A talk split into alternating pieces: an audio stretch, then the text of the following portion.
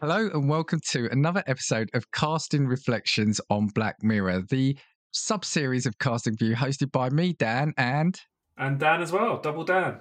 Yeah, laughing. Sorry, I shambles on my part this week. So I set the uh, the record counter on Zencastr, it counted down, and then it took me forty seconds to start. But But what's funny is just before you started, you said, "Are you ready?" Before you did the countdown, and then you did the countdown, and you clearly weren't ready. I need a pre-countdown countdown.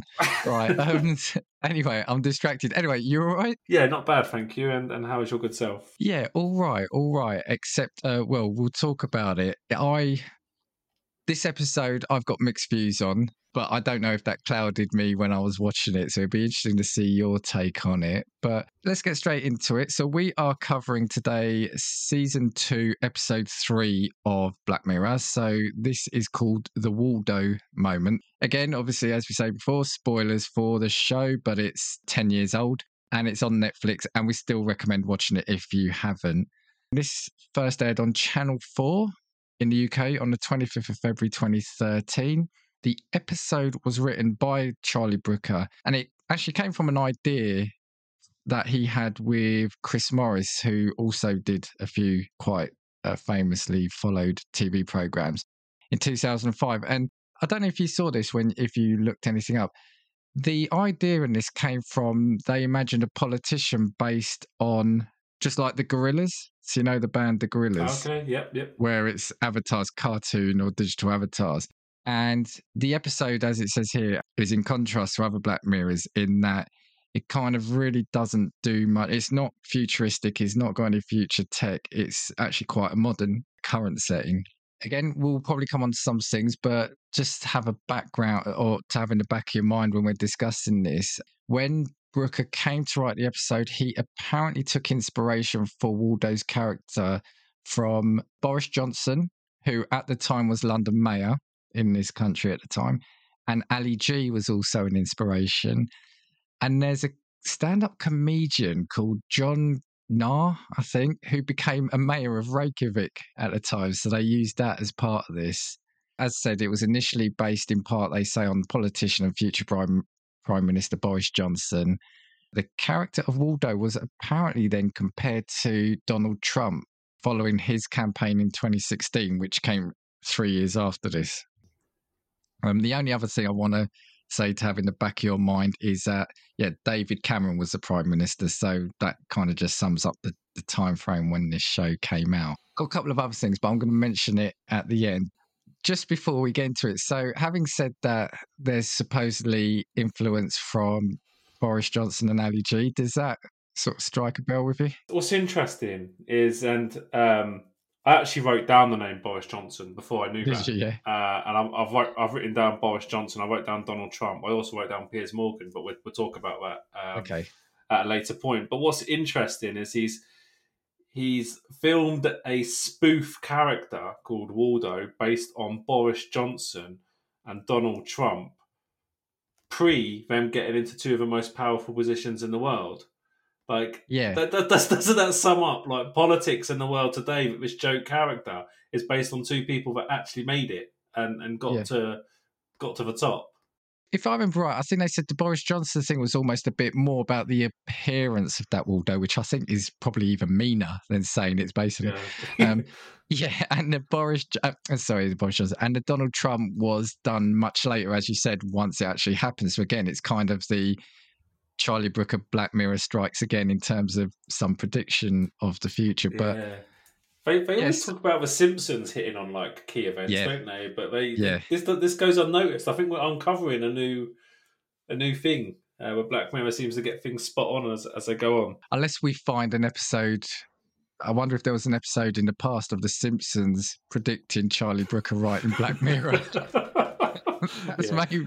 It feels a bit um, in, Inception, doesn't it? I don't, think, I don't think we should go down that rabbit hole. Okay, so the episode itself, and, and as normal, Dan, just jump in if there's anything specific to like the plot point I'm saying at the time. But basically, the whole crux of the episode is that there's a politician in England who's had to resign due to, quote, inappropriate communications with a 15 year old girl. This then triggers a by election. So, yeah, for anyone who doesn't know, if a standing uh, MP has to resign or passes away or whatever, yeah, it triggers that by election. And so this is where the main players of the story come in. So technically, we've got three stroke four main characters, I'll say. So we've got Gwendolyn, played by Chloe Pirrie. Uh, she's a Lember, she's a Labour member who decides she wants to run for election. And you see her at the interview saying that she knows she won't win as it's a safe Conservative seat, but sees it as a stepping stone for her career. And I think that's really important to know that she's just using this, she states she's using this to further her career. You've then got Liam Monroe, played by Tobias Menzies, who Game of Thrones fans will recognise him as Edmure Tully. He's a Conservative MP who'll be standing for the election. And then when I say three or stroke four characters, you've got Jamie, who is a ex comedian. He's played by Daniel Rigby, who controls, I say animated character, but it's kind of like a digital representation, isn't it? Like a digital avatar of a character called Waldo, who appears on a weekly satirical show of the week's event. And did you catch who the presenter of that show was? Did you recognize him? No, no, I didn't know. This character appears on a weekly satirical show where they review the news event, uh, the events of that week. The presenter was um, Trent Crimm from Ted Lasso. Oh, was it? Okay. yeah, yeah, really. Obviously, a young version and less hair. But yeah, I, I saw that and that, that made me chuckle. So when we meet them, they're talking about this politician who's had to resign, and you get an early sign about Waldo being basically he's a really crass, vulgar character, isn't it? There is no finesse. It's just using vulgar language to really lay into this politician, isn't it? And then basically on this show, there's a segment where Waldo interviews Monroe, uh, the politician who's standing. Now, again, did you ever see the Ali G interviews, like the 11 o'clock show back in the day? Or are you yeah, a bit too I, young? I, I, I was a bit too young. Um, I saw Ali G interviews. I don't remember him interviewing politicians, but you know, I remember him like interviewing Beckham yeah. as, as, an example. I don't remember him doing politicians. No, because there was a few politicians, but basically, yeah. If there is anyone who who hasn't seen them, yeah. So these were from like the mid '90s, where oh no, maybe in early 2000s. Sorry, not mid '90s, where Ali G would get at the time often quite important people and quote interview unquote them um, in a sense of it was a set up interview but they didn't know that and this interview reminded me exactly of that after the show they're in the the green room the, the you know the back room and jamie and his colleague they're having a conversation and she says there's an important man with the the channel owner or the or the show owner he goes over there and they say whilst that politician monroe's made the complaint about the show he loves and they love how Waldo, quote, puts it to the politicians. So this is then where we find out there's a plan to have a show solely around Waldo. But also, what I kind of picked up is that the owners didn't care about the show itself. They just cared about going after politicians. That's kind of how I had it.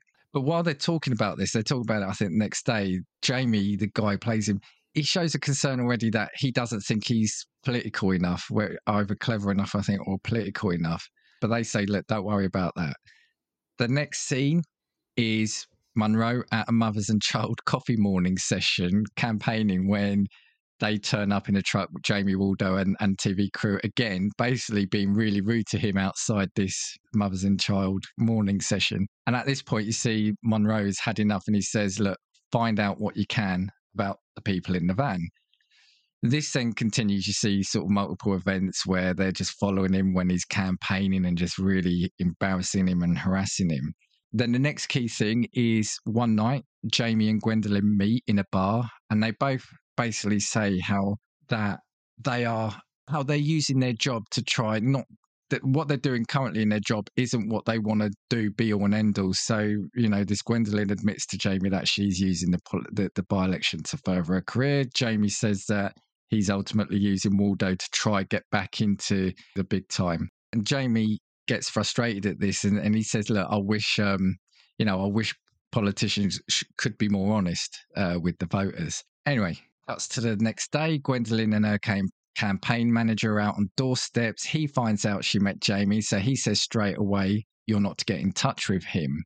and he's trying to contact her and he's starting to already get like the jealous or the frustration vibes and just just to add to that as well and i think there's a bit of background isn't there when after they spend the night together whereby it's quite clear that he's coming from a period of his life where he's been depressed and and, and down yeah because he kind of claims he said something along the lines of there's been a lot of bad things that have happened and I haven't been able to connect or something, but this has been nice. Can I have your number? Which is quite heavy for like a way to grab someone's number. It's like a guilt trip, isn't it? Almost. But obviously, he felt like he connected to someone for the first time in a long time, and obviously, his career is he's he's at a low point of his career because this you know, it's quite clear that he's he's a failed comedian, isn't it? Who's ended up in a role that he, he doesn't want to be doing. You're spot on because right at the start, when you first meet him, they're at the TV studio and they're calling for Jamie, and he's you don't see him, you hear him behind his dressing room door, and he's talking to a woman. I'm going to assume an ex girlfriend,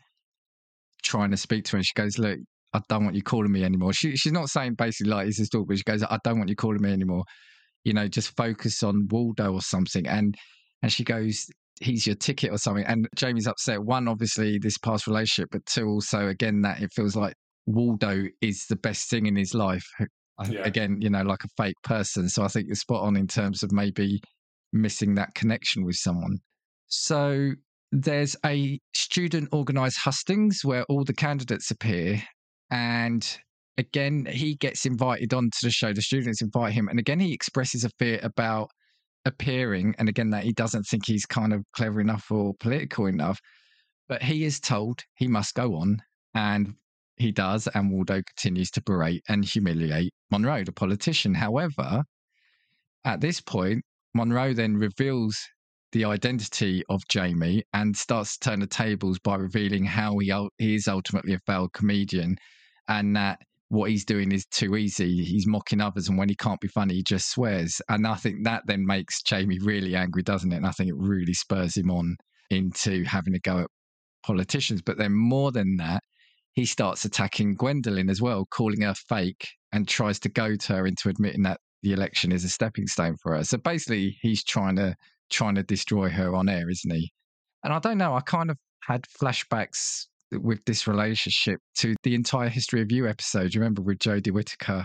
It kind of had echoes of that to me. Yeah. Okay, so a new story the next day shows Waldo's attack. Waldo's attack has gone. Vi- I can't say Waldo properly. Waldo attack has gone viral, and that people basically want him to form a new party. He then gets invited onto a big hitting serious political show, and again he shows his fear to his crew at being potentially looking stupid on it. And he is sure he's assured that the crew will have his back and they can back him up with facts and figures. And that they tell him that all politicians have team to help politicians have teams to help them. Again, which I found a fascinating thing, isn't it? Because again, are they kind of just saying that politicians are just the front people? Yeah, they did kind of highlight that fact, didn't they? That you know they're not all doing it by themselves, and they are just a face to a, a team below them. Yeah, which I found interesting. So his manager says that this appearing on this show could really get traction, that young people are invested in Waldo.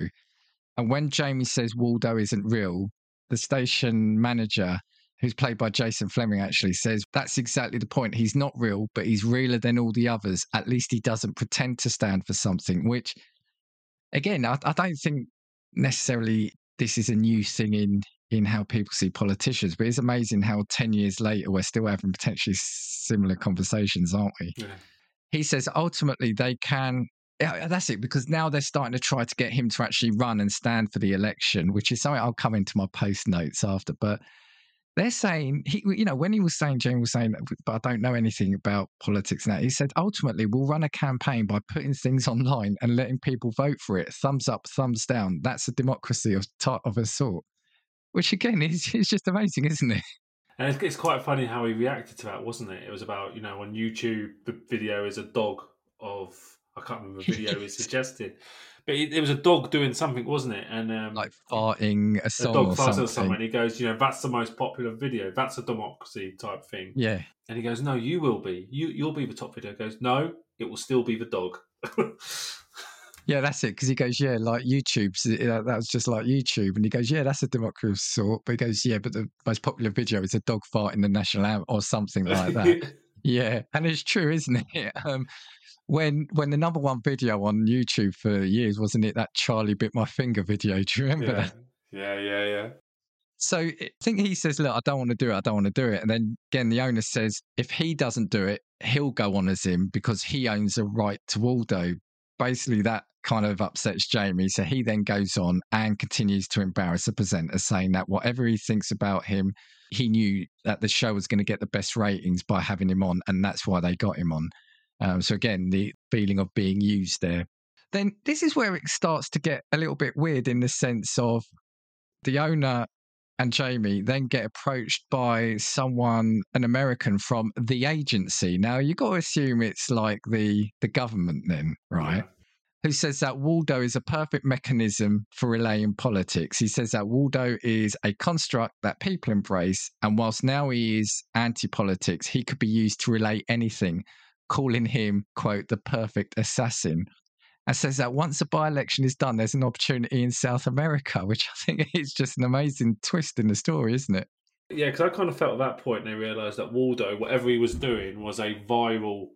Not viral is the right word, but we, we kind of discussed. I can't remember discussed in this pod or, or some other time is where you know people feel like they have to be part of the movement, and they know that Waldo, Waldo was a vehicle to create the movement and to kind of get people on board, wasn't he? Wasn't he? To he was the vehicle to kind of get there.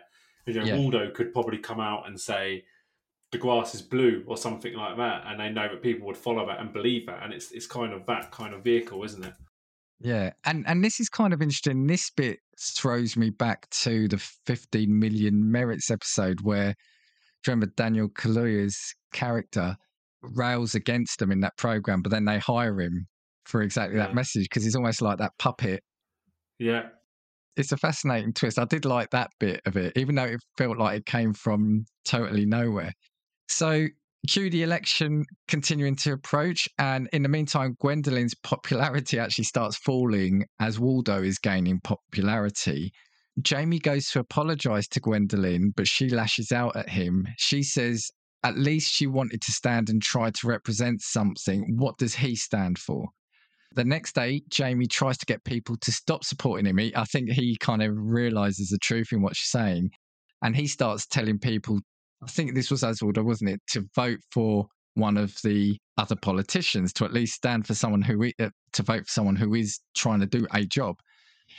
So he leaves, he comes out the truck because he says he's had enough. But Jack, the owner, jumps into the control seat and continues to relay the anti politics message. And then he encourages the crowd to stop Jamie.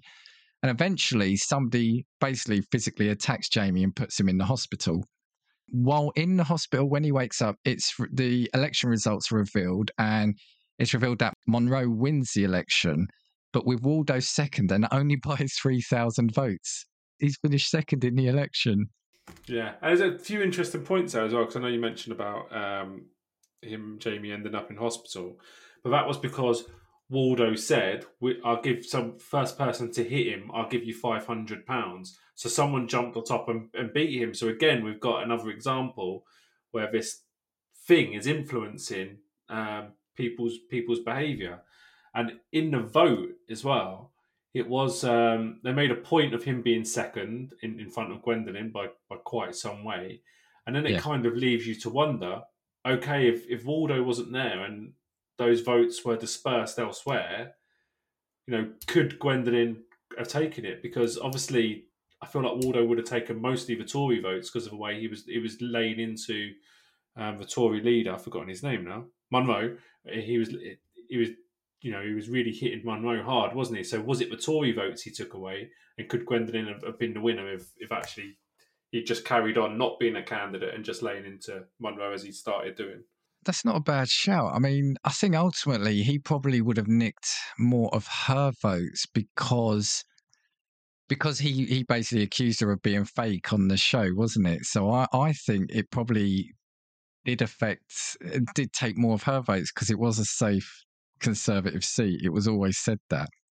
But yeah, and this is now, we're, we're at the end now. And this is the kind of thing that I want to talk about afterwards. So after the election result, the credits roll, and when or just before the credits roll, sorry, we see Jamie is and and you don't know if if or how much time has passed. You see Jamie lying homeless on the street. He's basically living homeless in the streets. He's then being moved on by police. As he walks away, he sees screens with Waldo um, speaking different languages. So it's clear, obviously, that Waldo has now been franchised to other countries. He throws a bottle at the screen and is then attacked by police, and and that's how it finishes. And it's in a weird, almost you got to assume it's England, but it looks like almost like a. Oh, I got the impression it was like a weird futuristic version of it. You ever the callback to that 15 million credits thing was the way he, he moved the um, advertising board on? Did you notice that? Is when he saw um, Waldo on an advert, he moved his hands across the screen to move on to the next advert, and it was Waldo continuously. And obviously, we saw that in the 15,000 or 15 million credits or 2 million, I can't remember the name of the, type, uh, the episode, but we saw that in that episode as well. Yeah, it's interesting because I have seen, and I do want to look up, but I want to do it once we've done the episodes, there are supposedly links between some of the characters and some of the episodes, even though each story is obviously individual. So ultimately, that's a review of well, that that's the overall synopsis of the episode. Let's talk about it. What were your thoughts about it?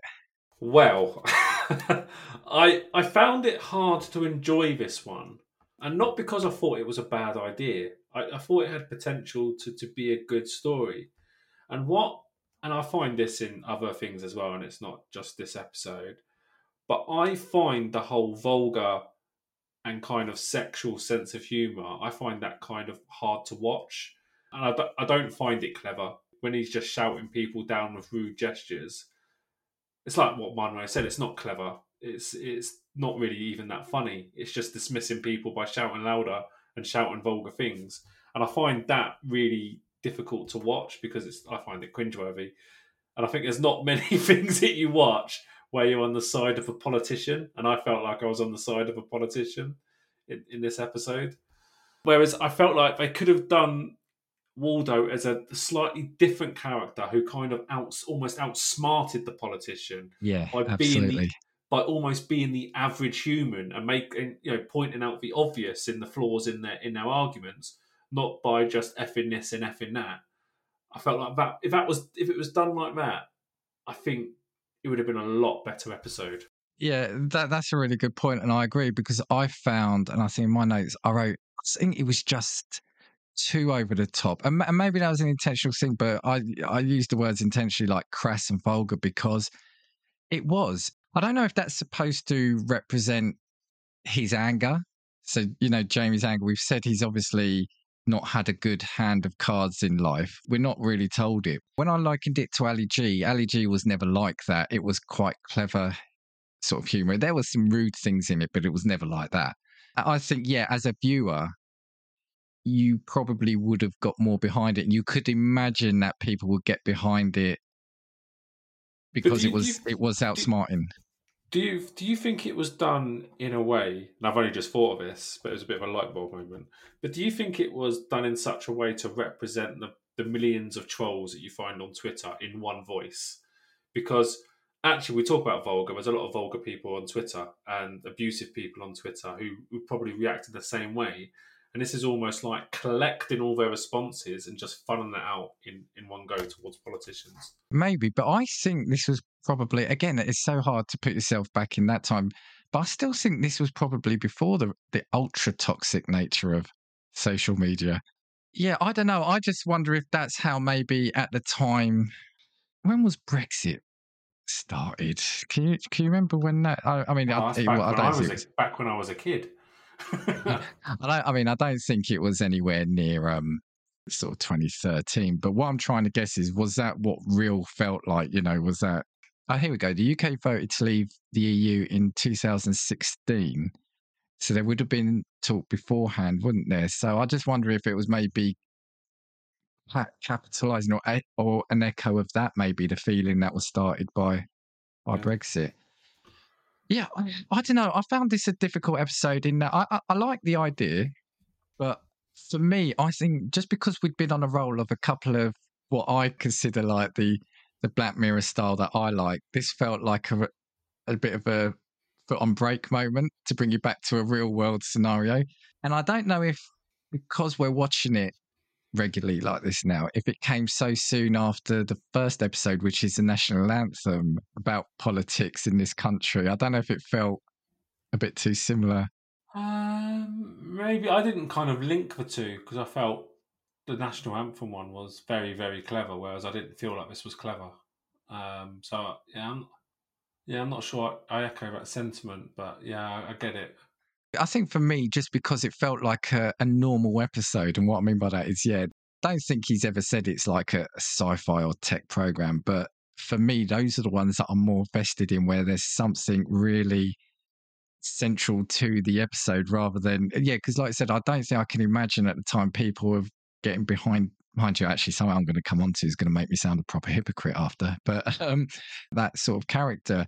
But it's interesting because I did find it was considered at the time to be poor in comparison to other Black Mirror episodes, with criticisms made around its ending, which I'll come on to as well. And the characters of Waldo and Jamie receiving mixed reception. Now, what was interesting, I did find that Brooker himself commented that the episode was rushed due to time constraints, as he was too busy writing rewrites of season two, episode White Bear. So do you remember? Oh, I think okay. you mentioned yeah. it, didn't you? That yeah, he had yeah. to rewrite the ending. So I think he said he admits he rushed this episode. He said he had wanted to do more research, though he did consult his with his sister-in-law, who was a Labour politician. Brooks said in 2018 that the idea should have been executed in a longer format, such as a two-part episode, miniseries, or movie. He also wanted Jamie to be in more jeopardy and to further develop the idea of Waldo as a lightning rod for dissatisfaction with politicians. So, yeah, and, and that's what I was going to say. I think there was the episode jumped to too many conclusions too quickly. Like like you said, you can't like Waldo as a character, so it would have been nice to see how people did warm to him. And also, I'm going to say, I just found the ending jarring. The the, the very end. The very end with with the where where he was lying on the street. Yeah. Yeah. It looked I felt a bit. Though I know they were trying to make a point of that. You know, he left Waldo behind, and you know, ultimately, maybe a, maybe the wrong thing for him because it's what made him famous. But it just felt like too much of a separate ending to the story. I don't know if it was just the setting was too futuristic. Like it, it almost felt like the ending was about 70 years after the story based on kind of the con- continuity of, of the, the start and the end, didn't it? And that's it. And I think, whereas I've always said you don't have to have everything wrapped up in a nice bow at the end of a, a film or a TV program, I think this would have benefited from it because ultimately, what, what I don't know now is, is it, it felt like it was quite a, a police state, for want of a better term. And was that because after that election, the governments of the day started clamping down on characters like Waldo, or was it the opposite? Was it people started rebelling against governments and Waldo was used for what they, you know, when they had the meeting with the American for like secret, almost like um puppet governments or something. What yeah. I, I I need to know which one of that it was. It, it would have been useful to have like the flashes of like the next few years, wouldn't it? In in kind of the end credits, the kind of how it got to that point. Because you're right, there's a massive gap, and was the ending as a result of the story, um, not just his homelessness, but all the other aspects to it. So yeah, so you're right. There, there's some missing missing points in there. Like, as I said, like, they felt 70 years apart with regard to tech. But he didn't look that much older, so that's the other thing. It looked like it was quite quick. So yeah. Do you know what? I almost think it would have been a better ending if it had just finished with the election result. Yeah. That was more of the statement to me that an animated character was only 3,000 votes behind yeah. Yeah. the safe seat. I think for me, that's why overall I think I didn't enjoy the episode. I think to, and when I read his comments about it being rushed, that's what it is. I think it was, it just felt rushed. It was the last episode of the series. I think White Bear, for me, we both said I've, you know, I really loved it. It's probably um one of the standout episodes. Did this just suffer? You wonder if this was the first episode of the first series. You feel like you'd stop watching, wouldn't you? I, I feel like you know at this point, Black Mirror's built up a little bit of credit, and you think, oh, I, I let this one go. Um, but I felt like if this was the first episode, I think I'd struggle to be putting on the next one. And that's kind of it. I think it's quite well, uh, maybe there's a lot of subtlety that that I've missed. It just feels too on the nose about yeah disillusionment in politics. I've written people latching onto a gimmick and almost like the coming to life of a fictional character. It just feels um just feels too too obvious compared to some of the the other episodes. But you know, I, I don't know. It, it, I don't know. Is it obvious because we've been through a crazy period in politics where we have had the likes of, you know, Donald Trump and have had the likes of Boris Johnson in charge and all the fiascos around the pandemic and how he handled it, and then. You know, I, I keep forgetting. I know Liz, Liz Trump, who came in afterwards, was obviously Trust, Liz Truss. Don't, don't mix those two up. Liz, Liz was a bit of a disaster, and um, yeah, you, you do wonder if actually this episode became before some farcical politics, so it actually doesn't have the impact that you kind of would have done back then. That's a really good point because I guess politics has always been criticised, but yeah, I think that government was probably seen as the last. I want to say the word normal because yeah, once you then start, you know, yeah, we've had uh, Johnson in, and then we've had multiple. Um, it felt like it was who you know who hadn't had a go at maybe having a go at being prime minister or being yeah. voted for it. And and I don't know if you remember.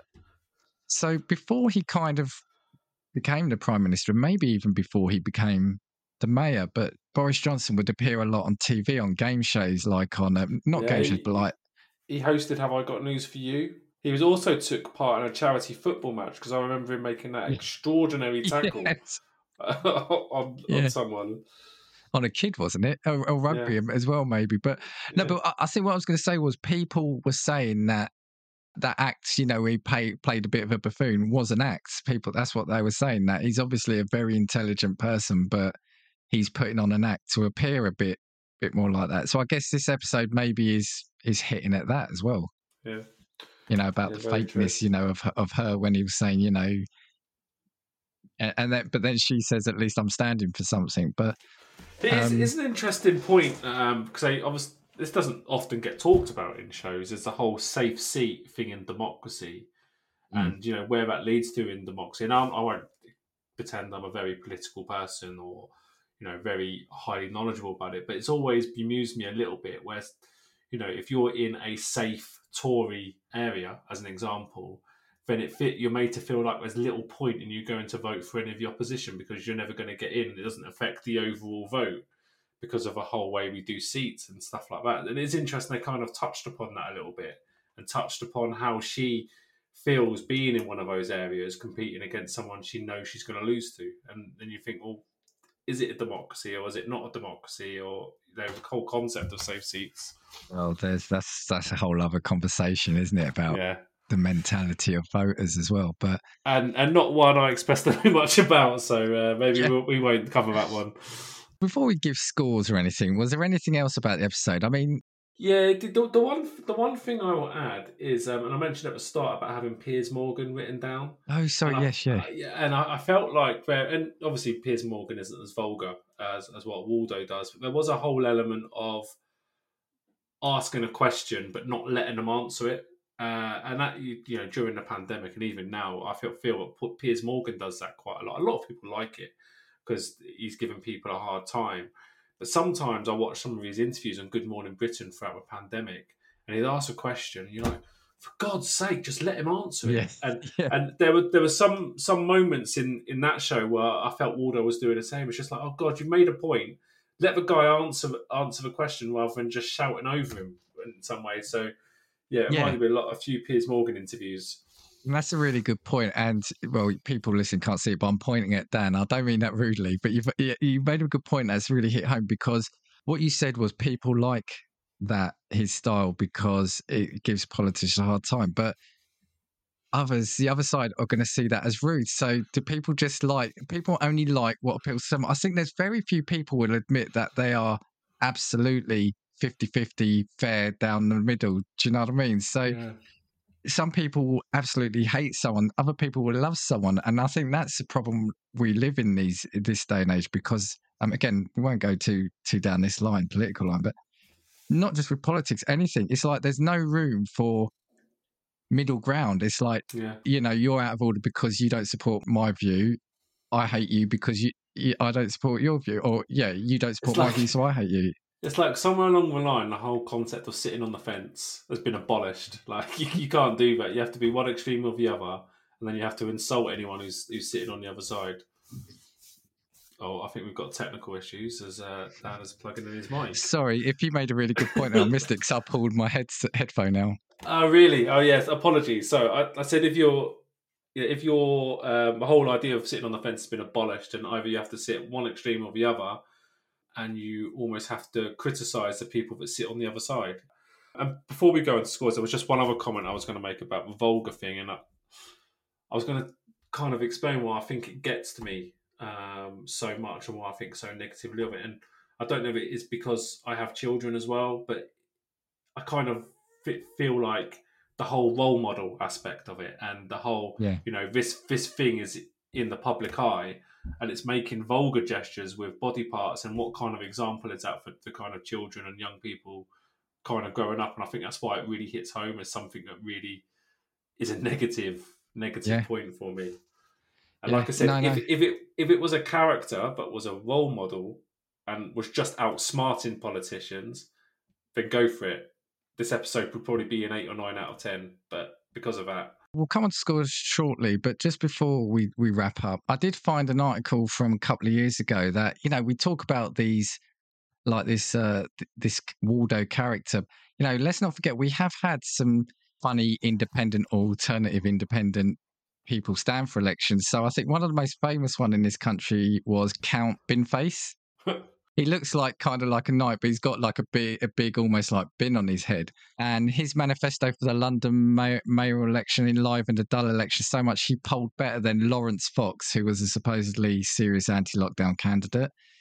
In 2015, the Birthday Party, whose main policy is to hope for a miracle, um, received 81 votes. In 1979, I think somebody called Auberon Woe or War contested North Devon for the Dog Lovers Party um, with a slogan, A Better Deal for Your Dog. I like this one. In 94, Richard Huggett of the Literal Democrats, so we've got a party over here called the Liberal Democrats. Richard Huggett of the Literal Democrats was the most effective spoiler candidate ever. He won more than 10,000 votes in the 94 European Parliament elections in Devon which the Liberal Democrats lost by 700 to the Tories, prompting the law on names on ballot papers to be changed, which is similar to, I think, kind of the point you were saying. And one that appeals to me, Tom Barber stood for the No Fruit Out of Context Party in Battersea in 2001, fighting against the scourge of pineapple on pizza. So, yeah, we've had all these people. All these people stand for election. Now, let's get to the, the main point of this episode now. So, what is your score for this particular rep? Um, I'm going to put it down as a four. I think the concept was good, and I, like I said, I just think I would have enjoyed it if it was outsmarting politicians and not being being so vulgar. So I think that's cost this episode by about four or five points. Yeah, I I agree. I've put it as a four. I, it's not a dreadful episode. Well, I mean, I've given it a four, so some people would argue. I think basically for me, it's yeah, it's not quite got that recipe for me it did feel rushed. The ending I wasn't overly happy with. So yeah, I, th- I think a four. I think a four for me is is fine. Okay, so that wraps up season two.